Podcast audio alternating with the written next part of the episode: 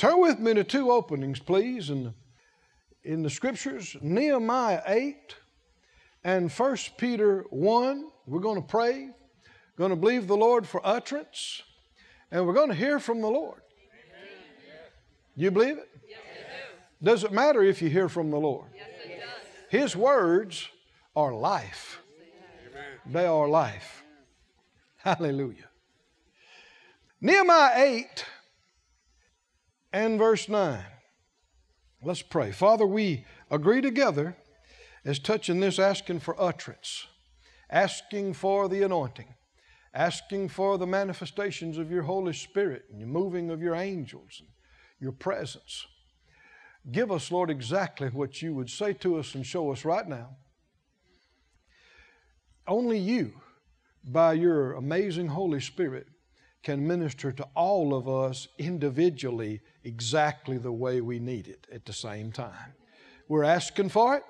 We believe we receive it by faith, asking for eyes that see, ears that hear, hearts and minds open, understand that can receive and perceive.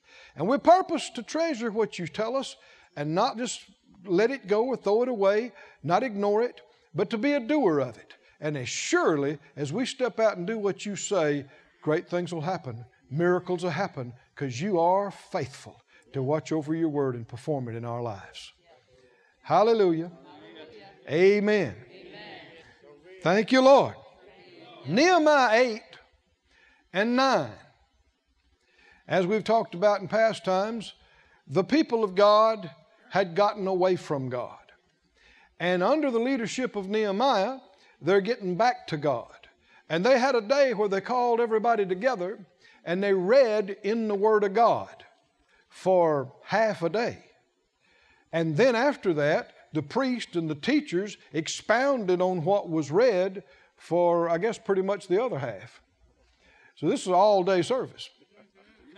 And uh, when the people heard it, they saw how far off they were from doing what God told them. And many of the people began to mourn and to cry. And it says, uh, the Nehemiah, which is the Tirshatha, and Ezra the priest, the scribe, the Levites that taught the people, they said to all the people, This day is holy to the Lord your God. Mourn not, nor weep. Everybody say, Mourn not, Mourn not. Nor weep. He said, he went on to say, For all the people wept when they heard the words of the law. Verse 10.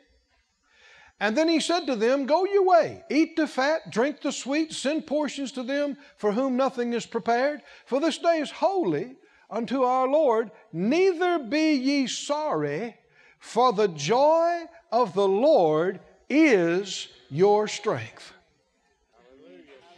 Let's say that out loud together. Neither be ye sorry, for the joy of the Lord is your strength. Hallelujah.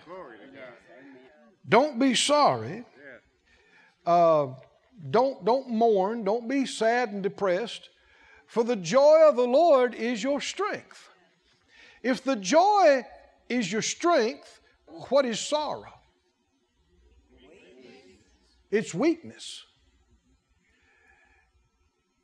Joy is a spiritual force.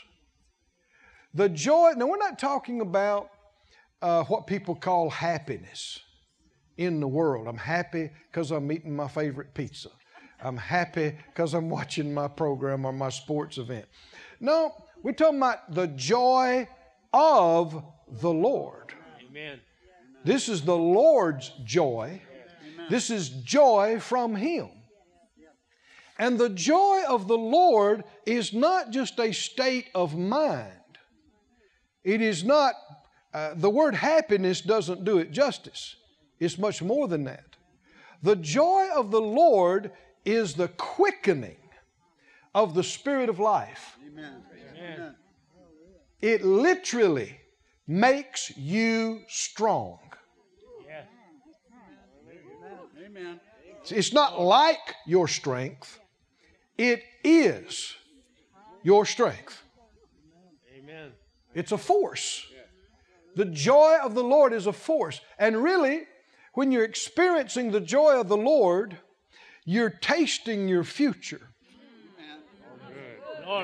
You're experiencing a little bit of the atmosphere of heaven and the kingdom of God. It's something we're going to live in from now on and not on such a low level.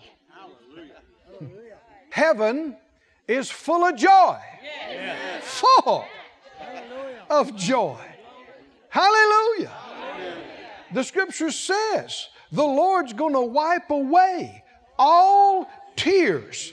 There's not going to be any more sorrow, no more crying, no more pain, no more death. Amen. None. Amen. Hallelujah. Glory. And that's going to be, we're going to experience that very soon.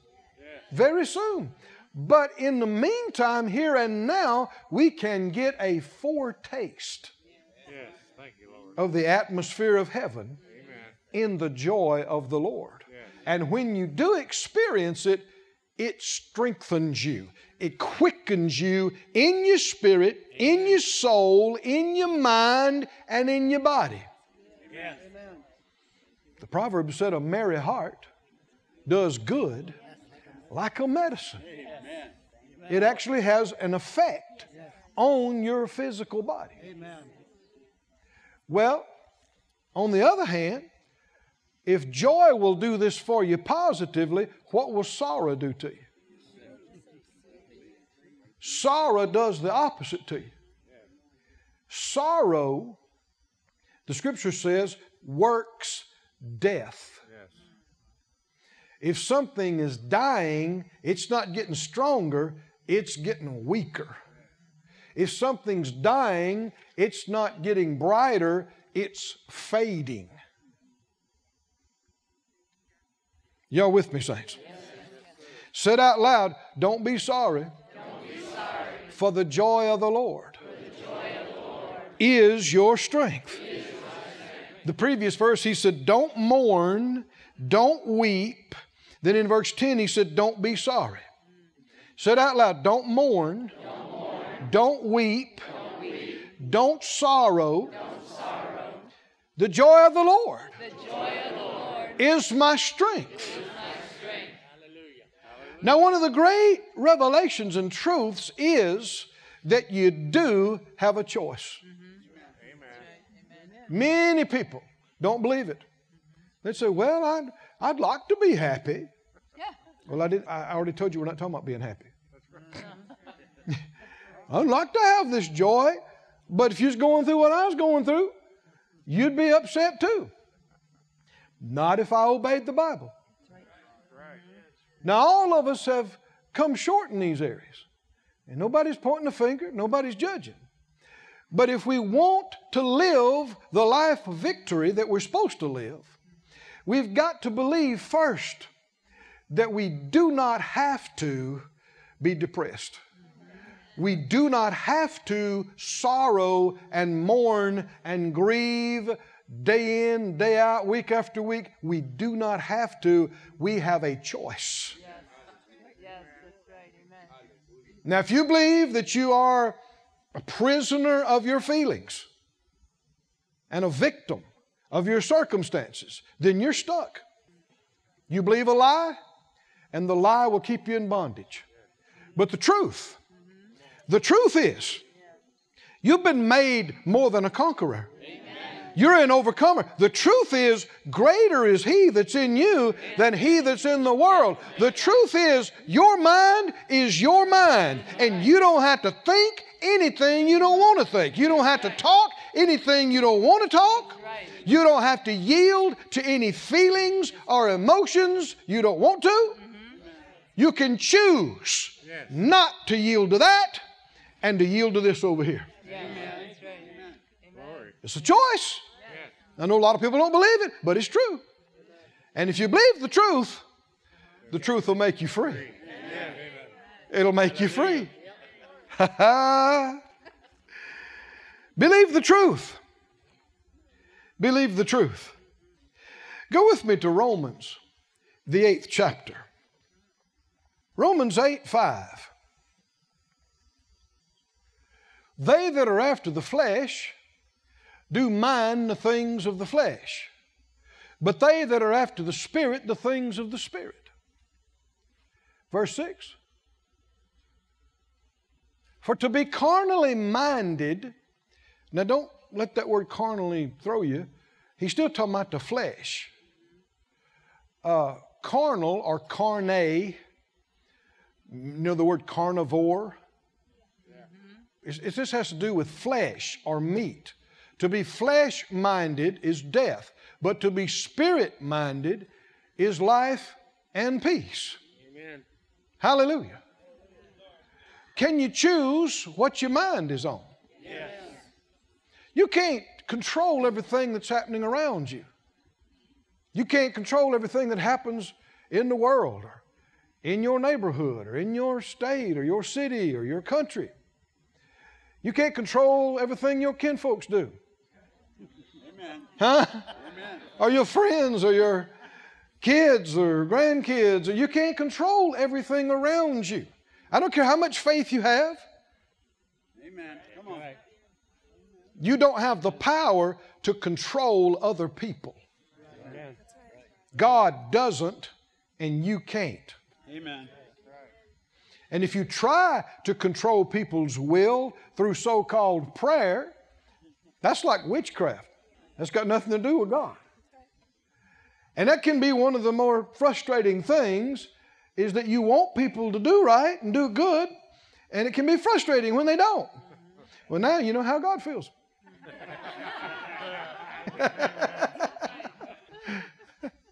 I wonder if he's ever felt that way about you on something. but uh, what does it mean to be spiritual? There's a whole lot of ideas.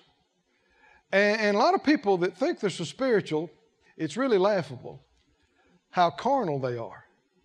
And we don't want to judge anybody, but being spiritual is not a thing that nobody can discern. One of the things about spiritual people, they don't fuss and fight. Amen. Read 1 Corinthians 3. They, they refuse to get embroiled in strife. They don't hold grudges. They don't stay bitter. Are y'all with me? Amen. That's being spiritual.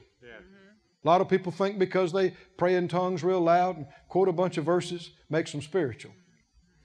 But the uh, Corinthians were the tongue talkingest bunch and had the most gifts of the Spirit. And, and the Spirit of God through Paul called them babies, immature.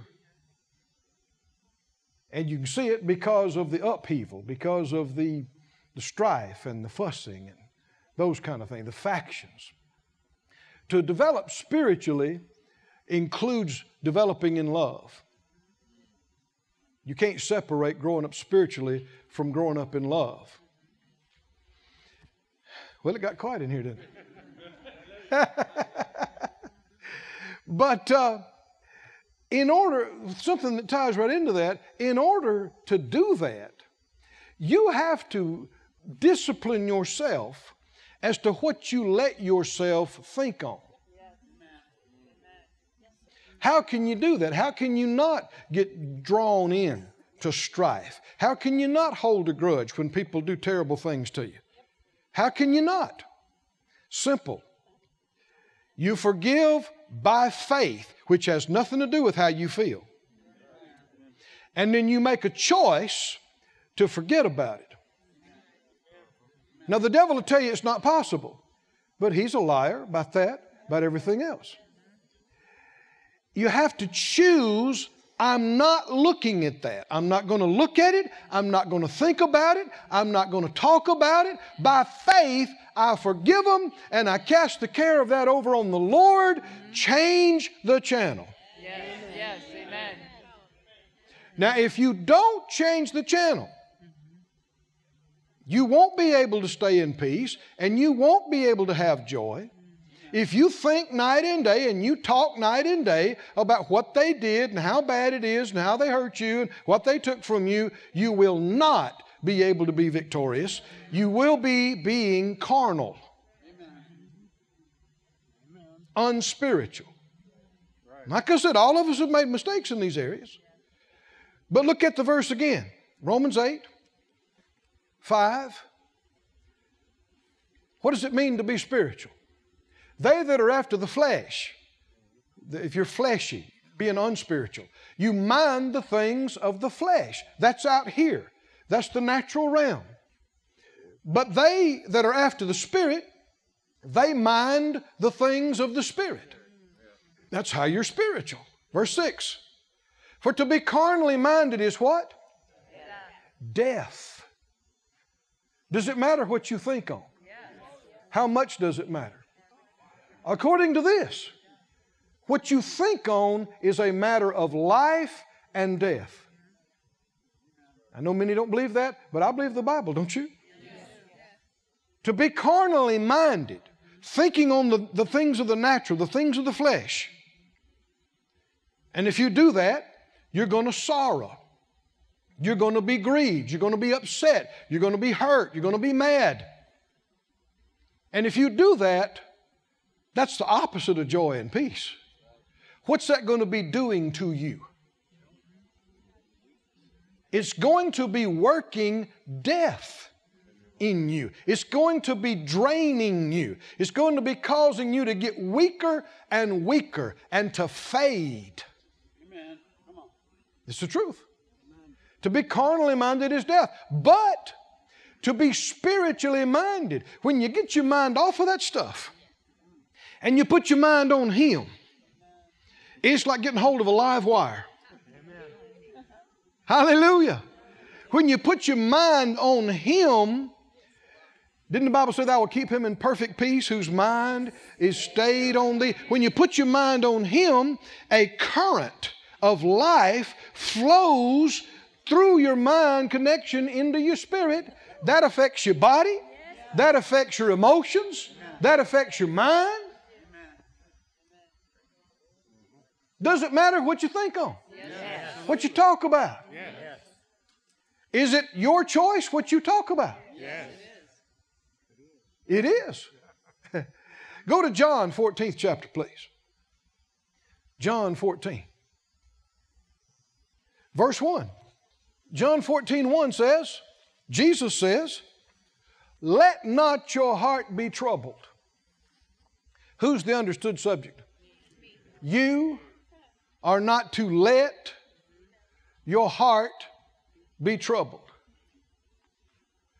You believe in God, believe also in me.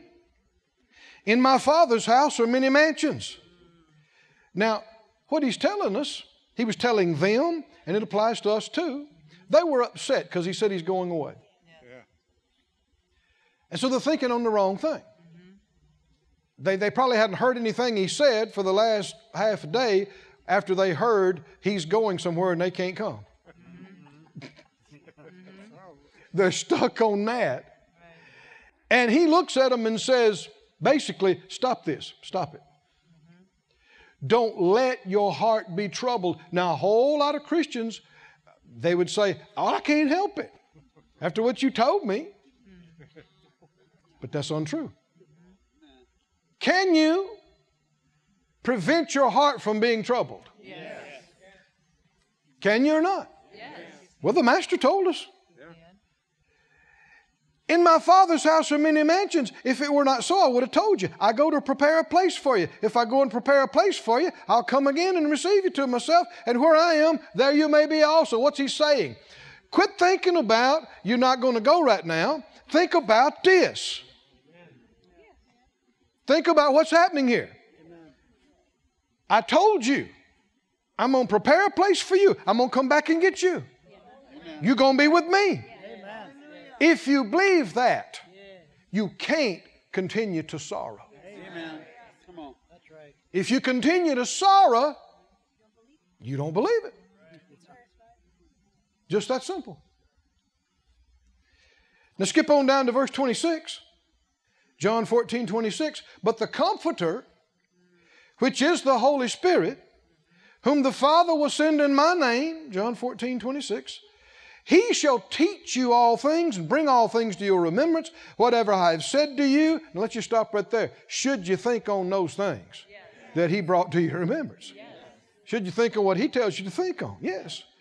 Peace I leave with you. My peace I give to you. Not as the world gives, give I to you. Let not your heart be troubled, neither let it be afraid. Can we do this? Can we do this? If my heart's troubled, why is it troubled? I let it get that way. How did I let it get that way? I chose, whether it was conscious or not, I chose to think on the wrong things, talk about the wrong things, yield to the wrong feelings until my heart got upset and troubled. If I'm afraid, why am I afraid? How did I get that way? People say, why so and so? They didn't know. You can't really blame them. Uh-uh. Well, the devil. Well, you can't really blame him. They can do stuff out here, but nobody can put anything inside you unless you let it in. You can't control all this out here, but you can control what gets in you, in your heart and in your mind, what you choose to think about, talk about, what you choose to yield to, feeling wise. A lot of things are real, but they're not right. Hmm. oh, the feeling is real, but it's not right. It's not even true. How do you keep from sorrowing? It depends on what we choose to look at. What are we looking at? Go with me to Corinthians. 2 Corinthians 4. We talked last week about the Lord's house being a house of joy.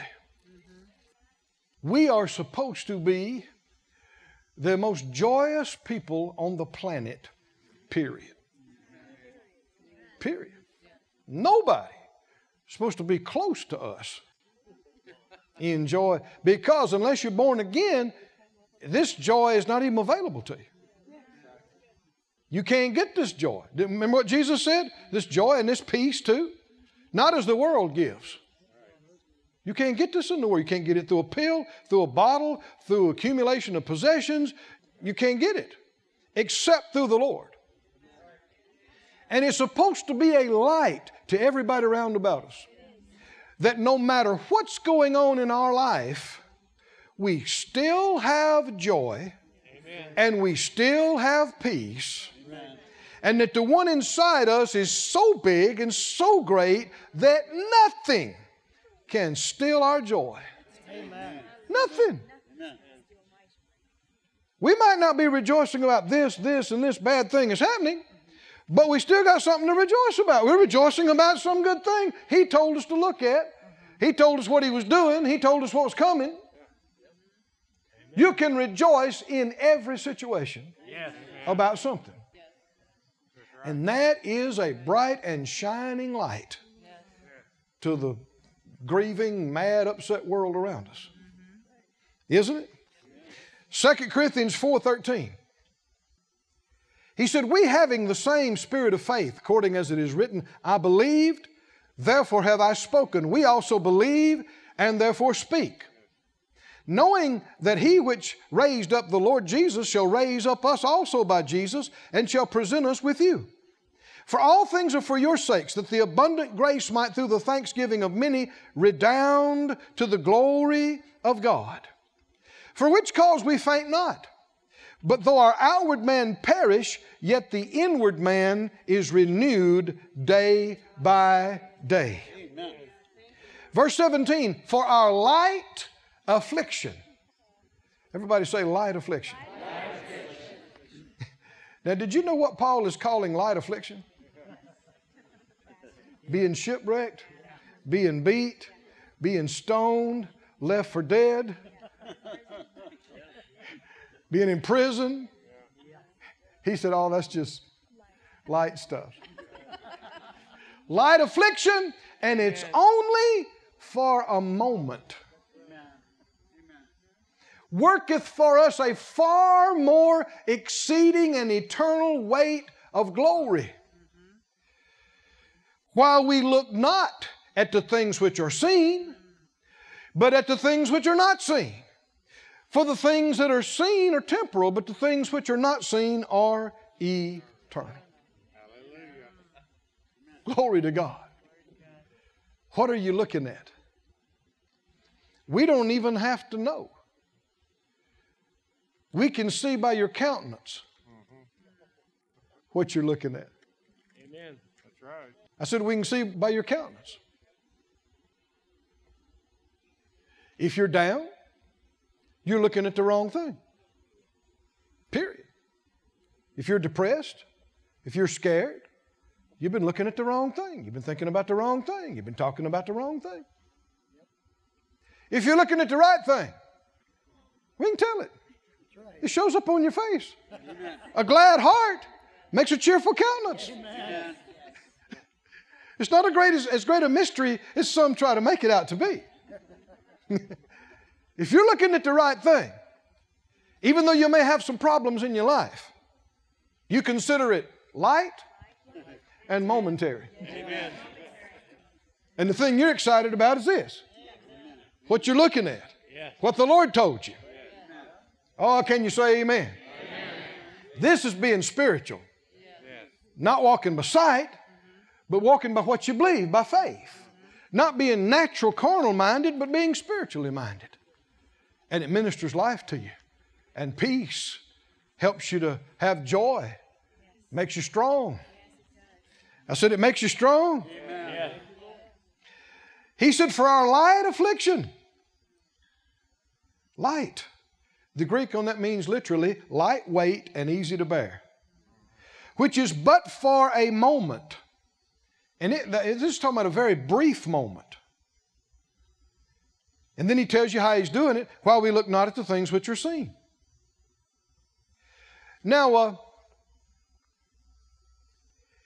go, you- you're there in, in 2 Corinthians 4. Go over to the seventh chapter and see specifically what he was talking about.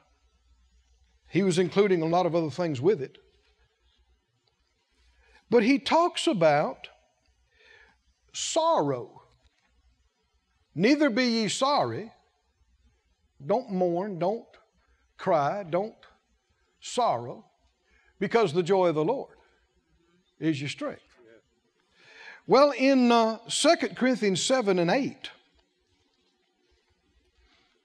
he said, Though I made you sorry with the letter, I don't repent, though I did repent, for I perceive the same epistle has made you sorry, though it were but for a season.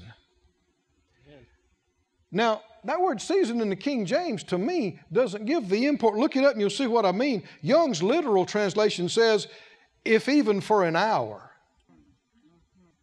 If, if even for an hour you were sorry. Verse 9, I'm going to continue reading in Young's literal.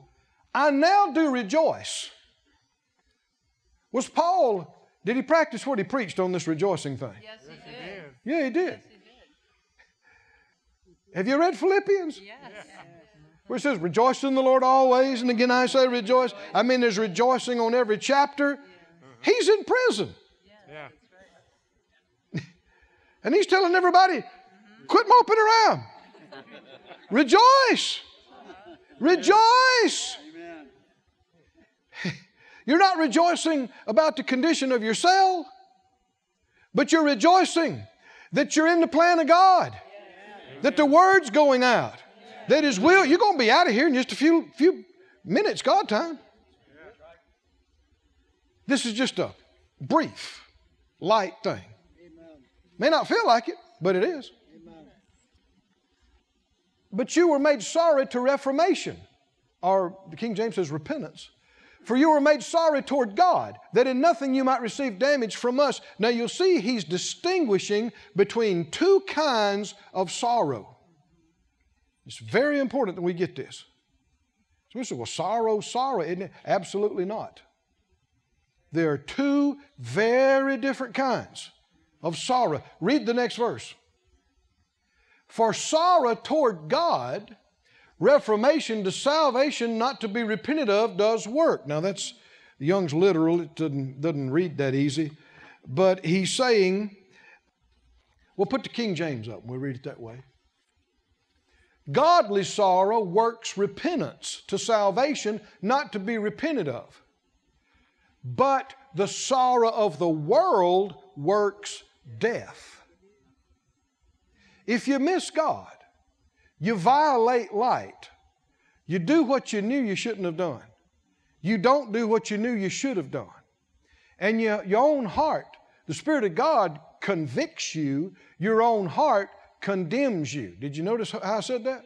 The Holy Spirit's not condemning you. That's your own heart doing that. If you care, it bothers you. And you're sorry about it. Now, there's, there's some will try to tell you, yeah, but under grace, we're not supposed to be sorry about anything. That's absolutely wrong. There's two different kinds of sorrow here. If you don't even care that you missed God and displeased God, you're not repenting. Come on, can you see this? But this is only supposed to last this long. And, and you mean business with God, and you're sorry that you missed it, and you receive your forgiveness. Is that right? And your cleansing and your righteousness is restored. And you don't go on day after day sorrowing. I said, you don't go on. And that's what he's telling them. He said, you're, if you don't stop doing this, you're yielding to something else here. Not a godly sorrow to repentance, you're yielding to the sorrow of the world. And that works death. Oh, can you see the contrast here? The joy of the Lord is your strength. Where's that coming from? Life. It's life and strength. But the sorrow of the world, what does that do to you? It works death in you. I said it works death in you. Is it okay to sorrow and grieve and mourn day after day No. and week after week and month after month? It's being an unbeliever. I said it's being an unbeliever. It's refusing to walk by faith. It's choosing not to believe the word. It's choosing not to do what the Lord told us to do.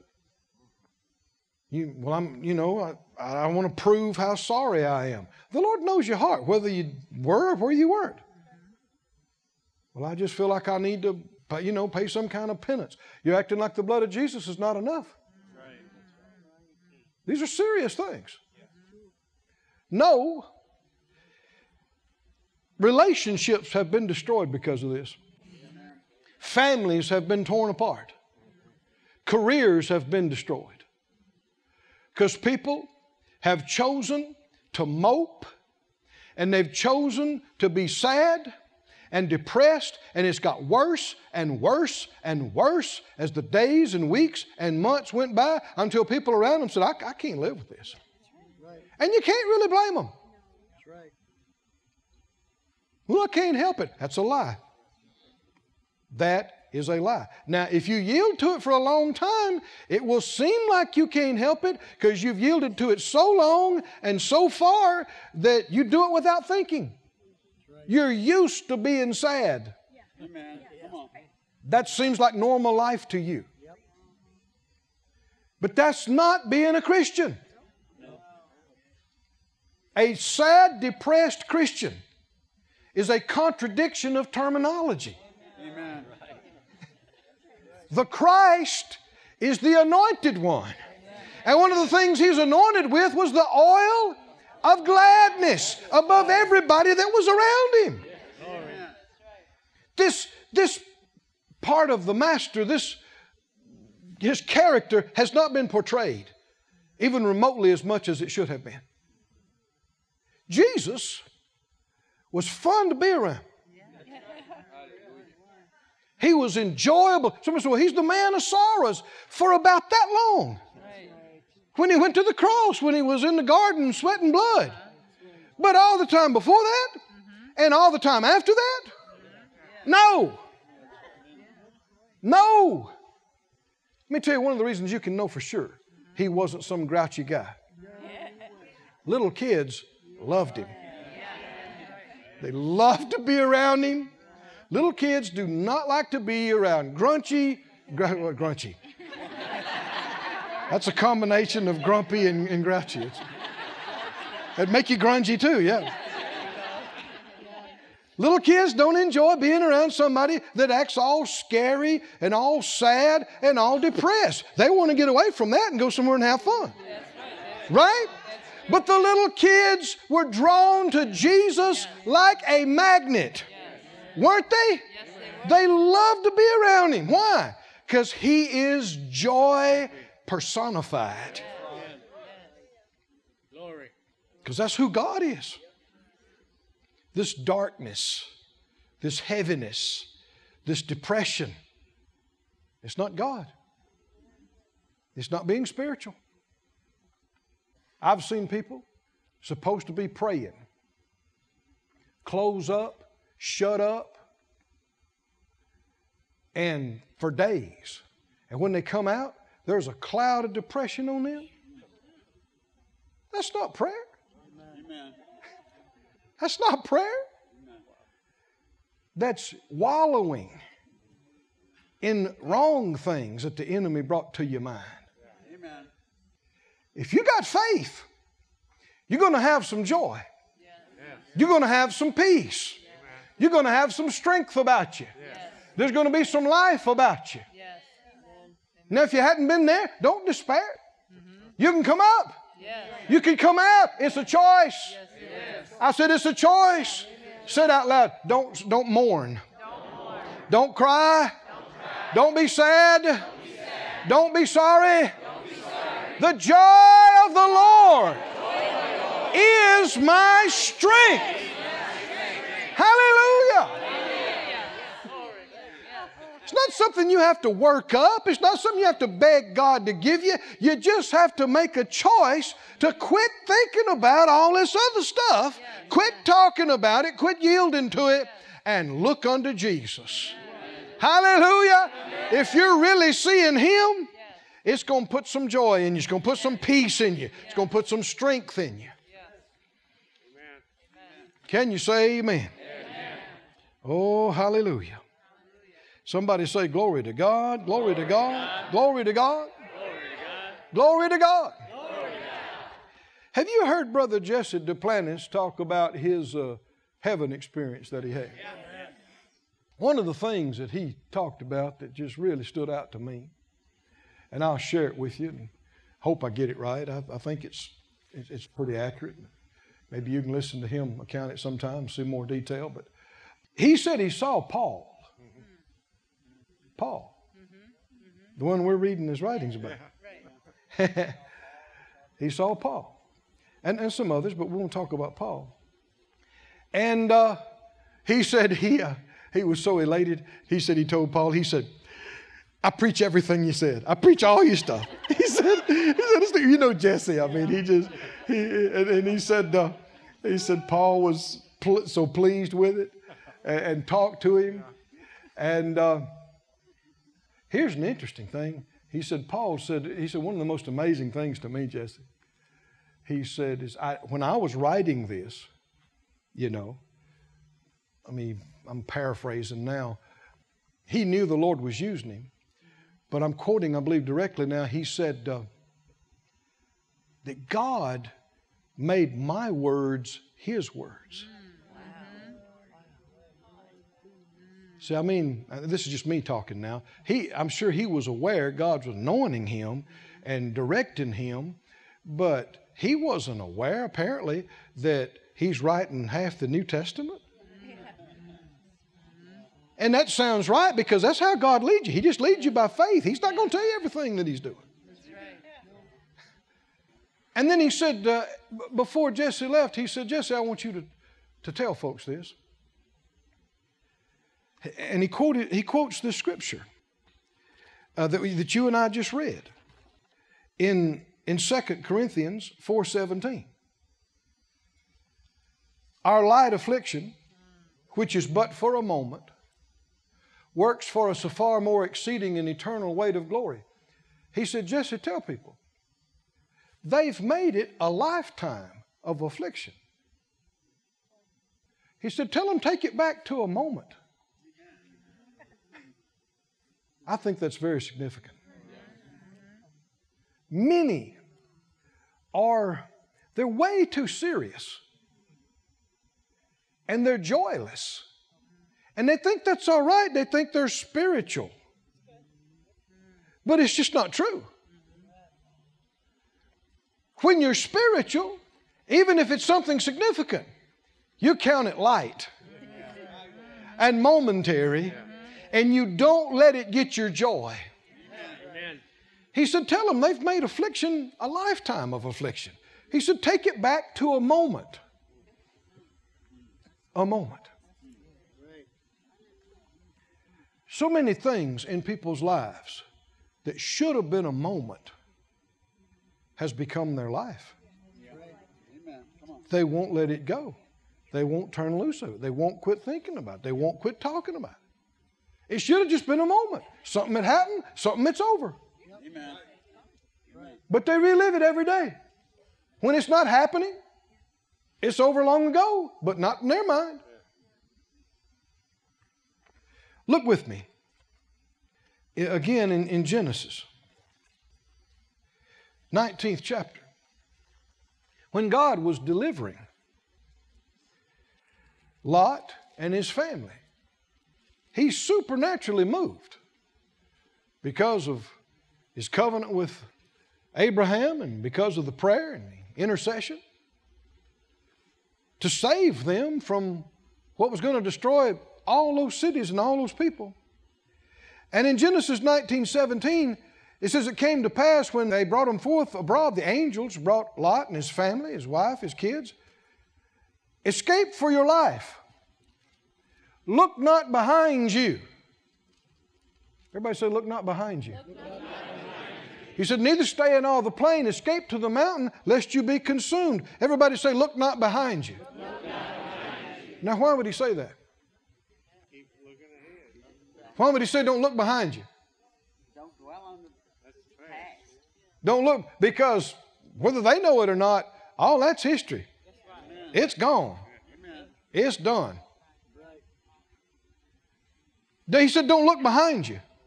Verse 26, but what happened?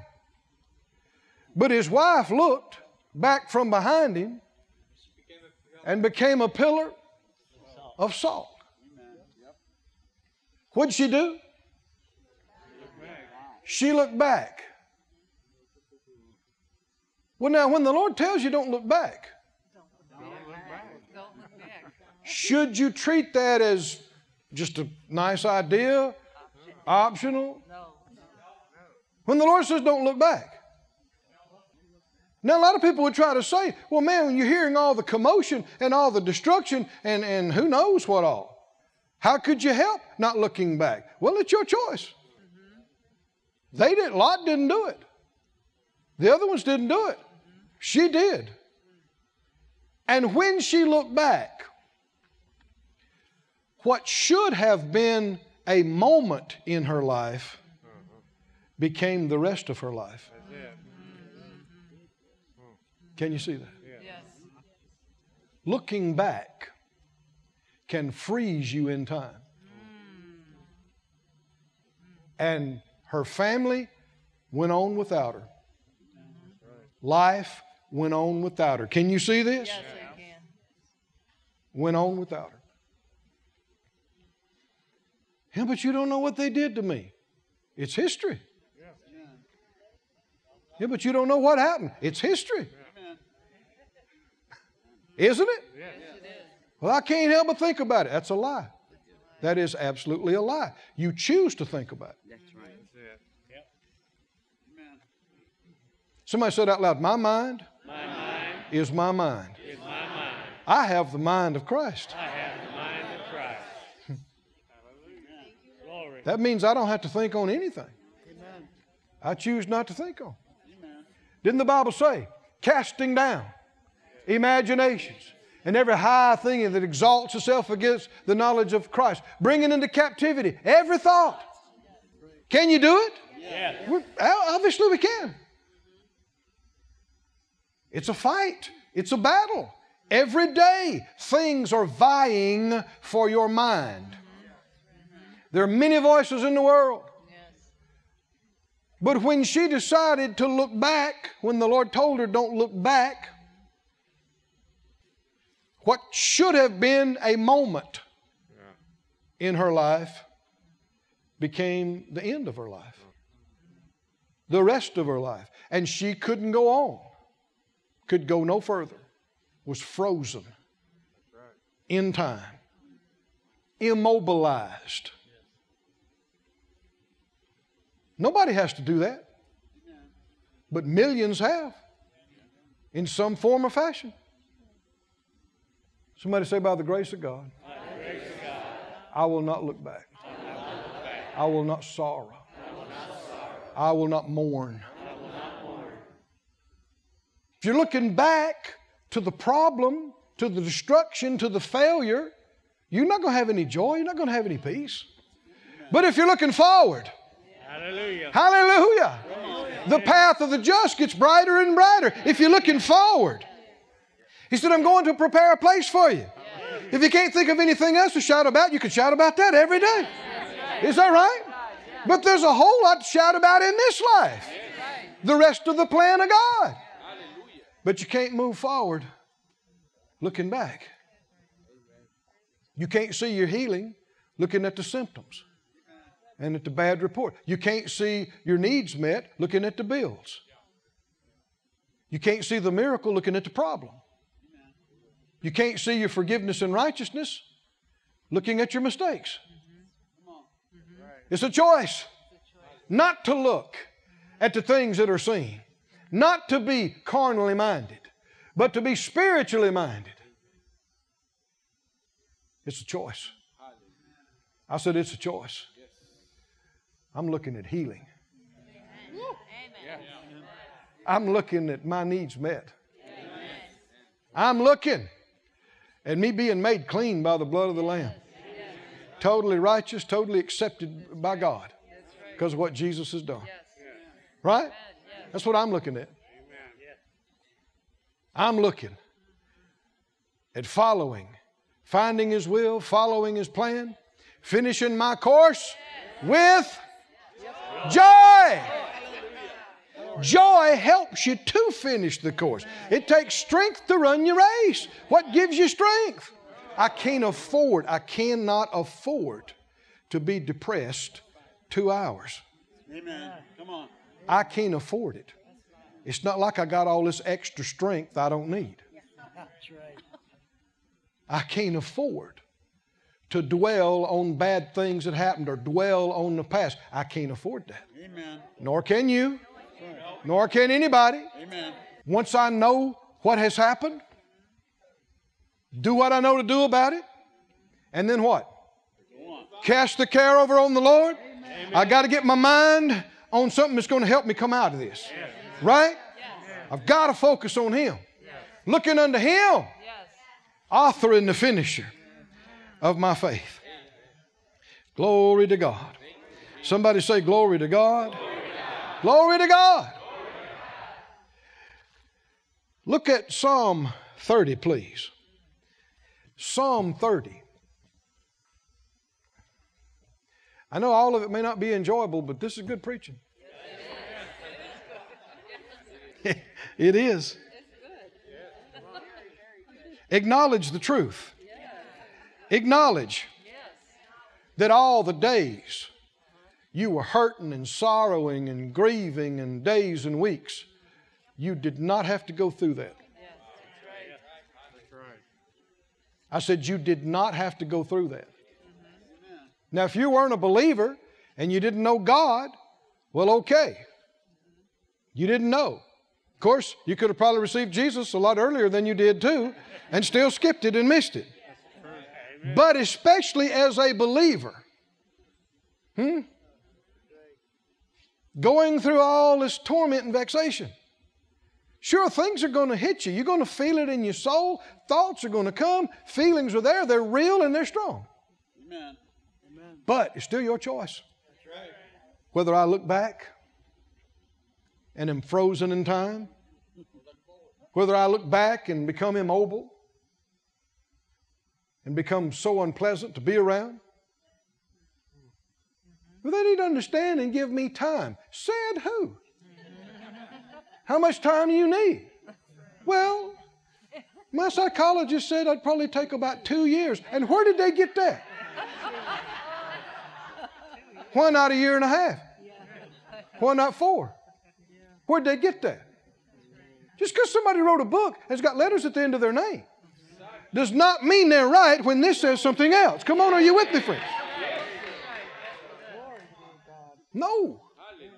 There's no excuse. There's forgiveness, there's healing, but there's no legitimate excuse for staying depressed and staying down and staying bitter and staying hurt. Maybe some ignorance, but if that was the case, shouldn't be after tonight. Shouldn't be after tonight. Come on, somebody, besides all that, for you, it's no fun at all living that way. Is it? What good does it do? You think you're the only person something bad happened to? Only ones ever had to deal with any challenges? Everybody has things to deal with. This is the earth. It's full of the curse, devils, and crazy people. Every day is a new adventure.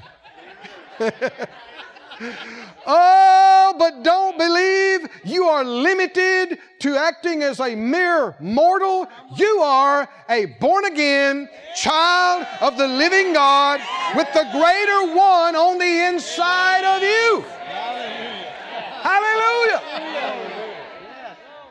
And you don't have to allow these thoughts and these feelings to oppress you and rule you and run your life. Yes. You can have joy in the middle of anything. Yes. Yes. You can have peace in the middle of anything. And the joy of the Lord is your strength. I mean, the moment you begin to yield to that joy and express that joy, weakness begins to go away. Strength begins to come in you.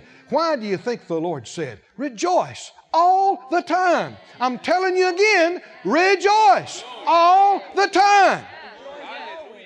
Rejoice all the time. Rejoice all the time. Can you rejoice about something all the time? I mean, if you can't think of anything else, you can just go, My name is written in the Lamb's Book of Life. Woo! Hallelujah! Hallelujah! Hallelujah! They're working on my mansion right now. Wow, we, glory to God, glory to God. I'm not going to hell. Hallelujah! Hallelujah! I'm not going to hell. You don't have to look too hard if you're willing to find something to shout about. Hmm? It's a choice.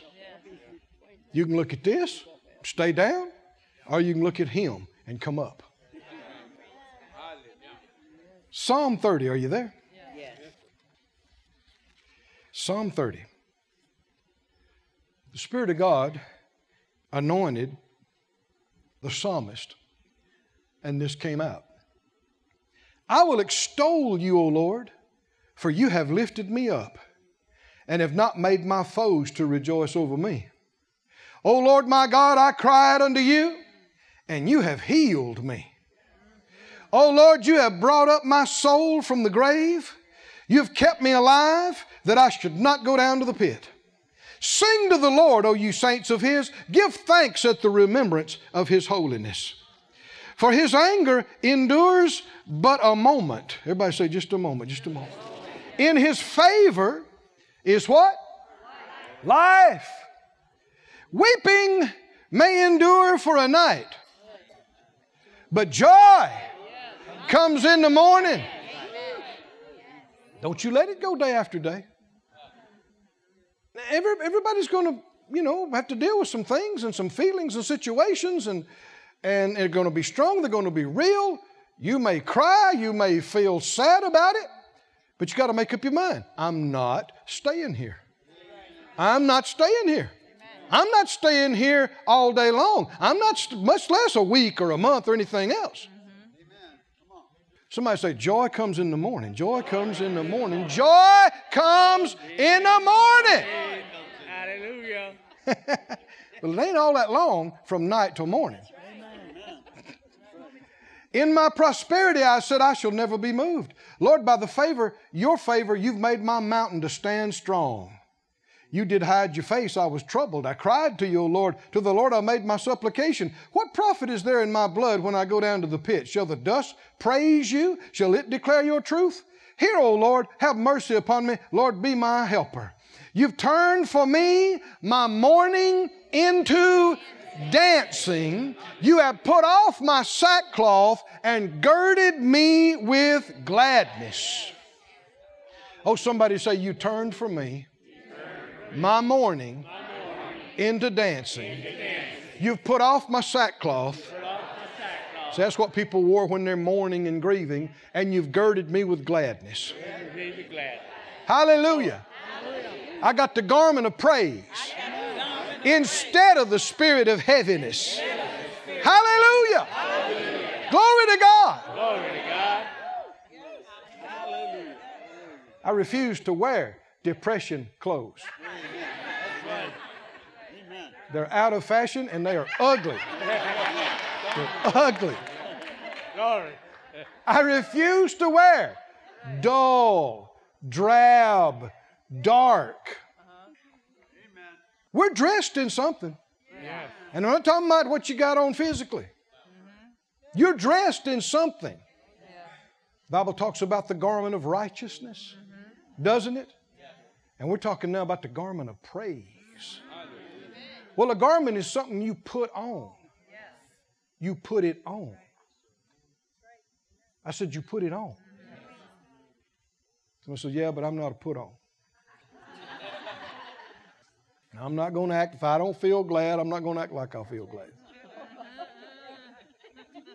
No, sir, I'm real. Got real carnal.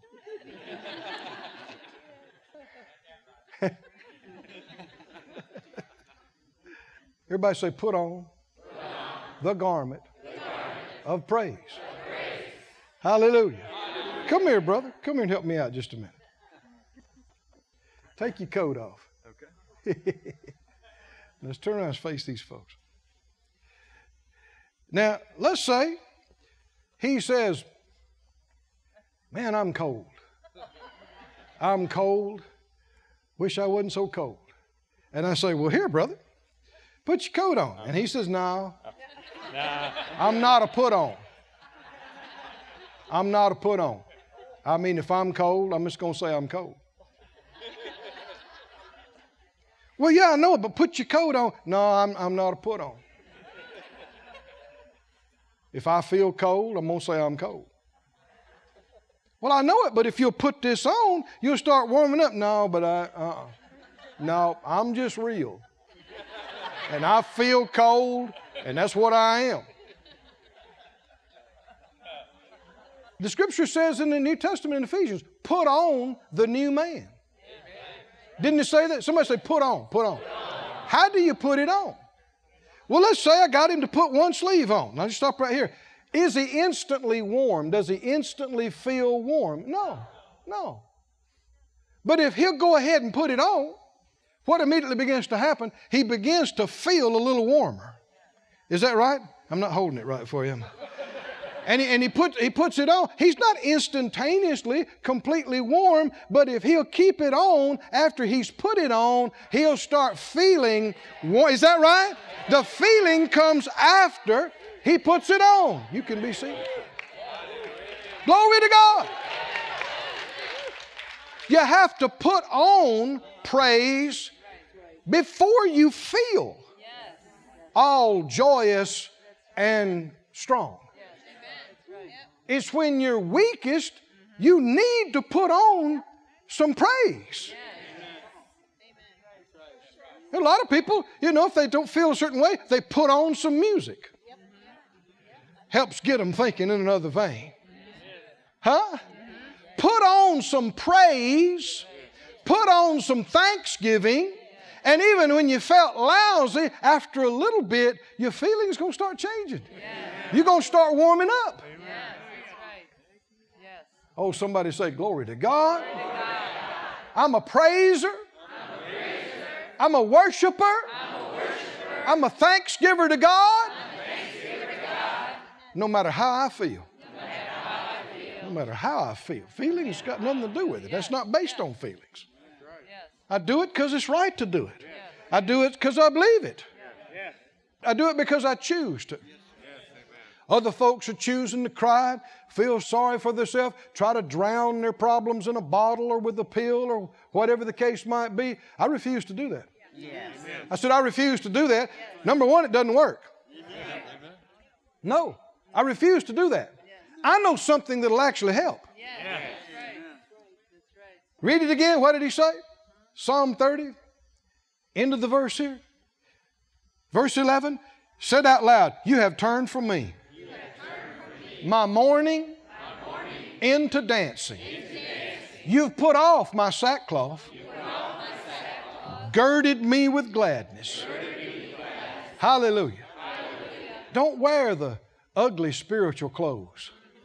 Ugly, stinky, of depression and sorrow and bitterness day after day, week after week. And certainly don't call it spiritual. Put on the garment of praise instead of the spirit of heaviness. Put on gladness. You don't have to feel it, put it on by faith and watch things begin to change. He said, To the end that my glory may sing praise to you and not be silent, O Lord my God, I will give thanks to you forever. Hallelujah. You get up thanking the Lord and you go to bed thanking the Lord.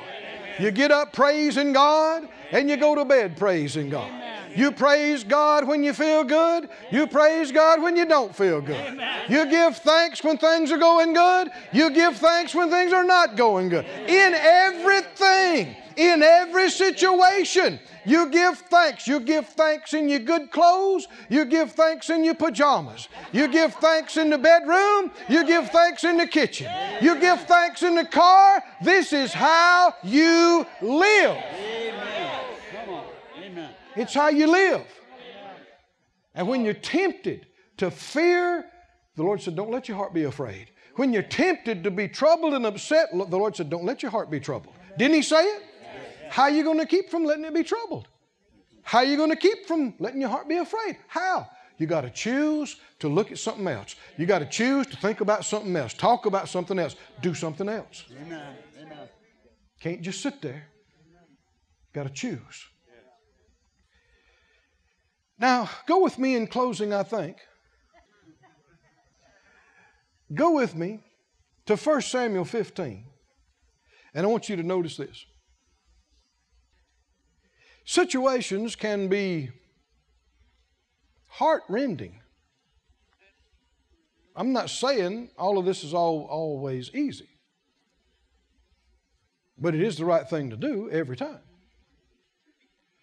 And it especially can touch you when it's people that you care a lot about. And things go the wrong way with them. That can touch you.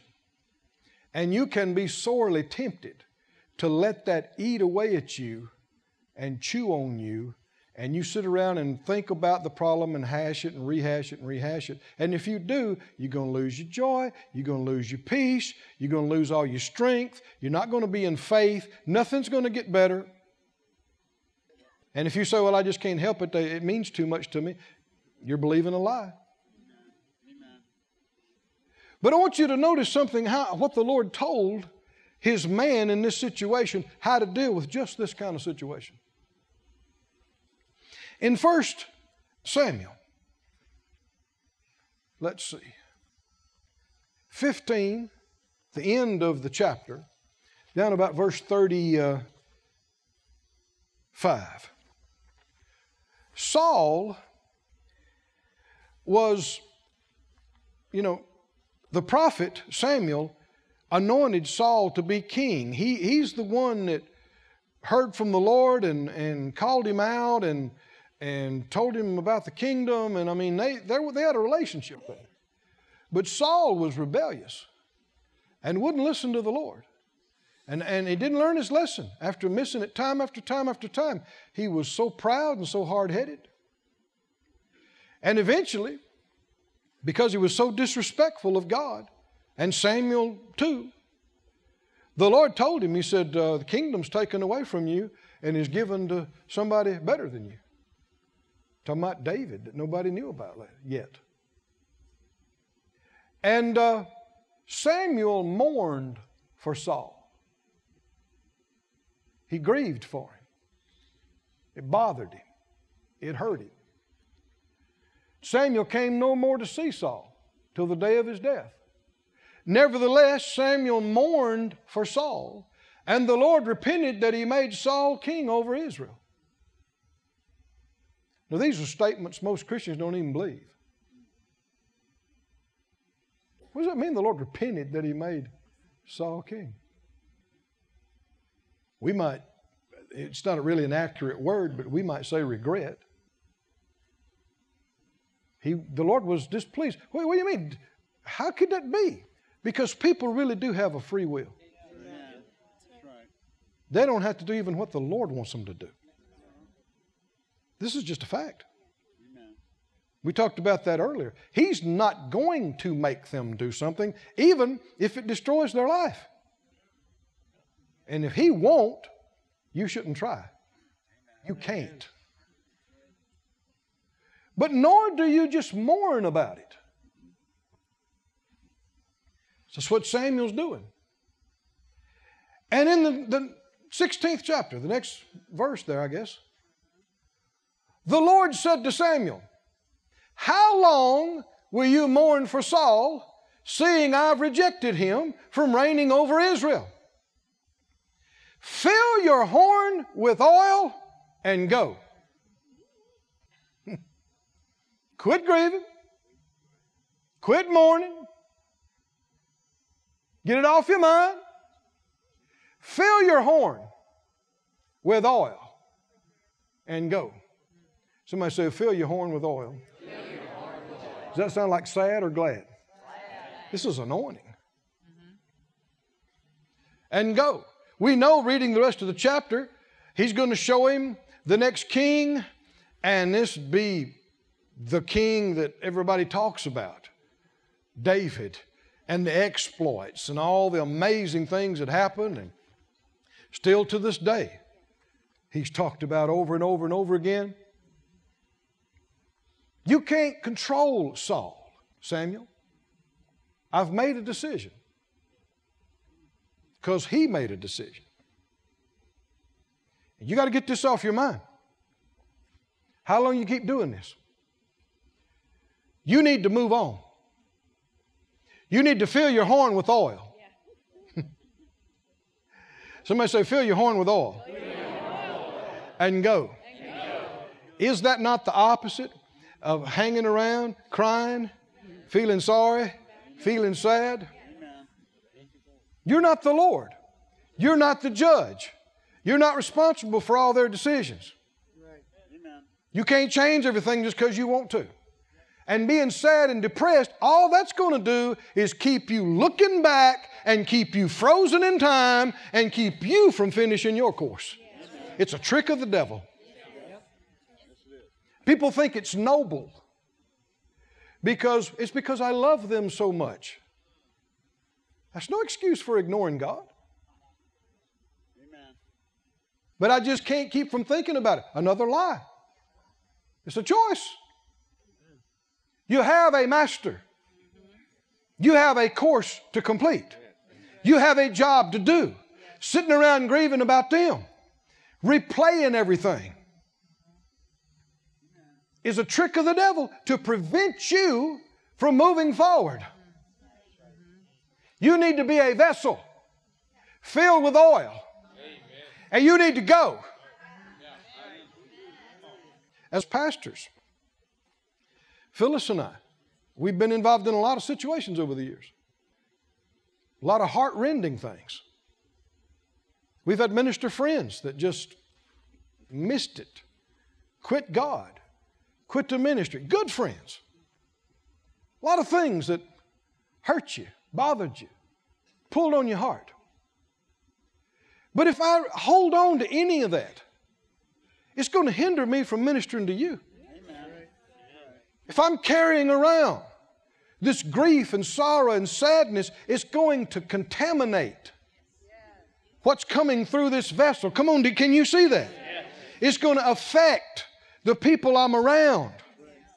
Even though I might try to put on a good front, it's in me. It's there. There's always that darkness. There's always that sadness. And you hear people say stupid things. Well, we're all damaged goods and we all have a lot of baggage and we all just have to accept each other's baggage. I ain't accepting my baggage, much less yours. Uh, no. You can let it immobilize you, turn you into a pillar of salt, keep you from moving on, and I can't control that, and I won't be glad about that, but I'm not going to dwell on it and let it stop me. Because that's another trick of the devil. Instead of stopping one, now he stopped two. No. No. No. By faith, I can cast the care of that over on the Lord. I know He's good. I know He's merciful. I know He's faithful. And if things I don't understand, I can, I can just give it to Him. I say, Here, Lord, I'm giving this to you. I'm trusting you. I'm asking you for mercy and on this. What do you do? Okay, now what do you do? He said, Samuel, why don't you keep mourning over this? Quit this. Fill your horn with oil and go. right. There is kingdom business to be done. Amen. Is God fair or not? Saul had his opportunities. He had multiple opportunities. He was just too rebellious, too stubborn, too disobedient. Wouldn't do it. God ain't gonna make you. You get to a certain point, train's gonna leave without you. God he'll use somebody else. But if you let it bog you up, and if you hold on to it and you grieve year after year and month after month, all it, it's not going to change anything with them. It's not going to help them or that situation, but it will freeze you in time. It will immobilize you and could likely destroy your relationships because nobody likes living with depression. And nobody should have to. No one should have to. Say it out loud. Don't be sorry. Don't be sorry. Don't cry. Don't cry. Don't mourn. Don't mourn.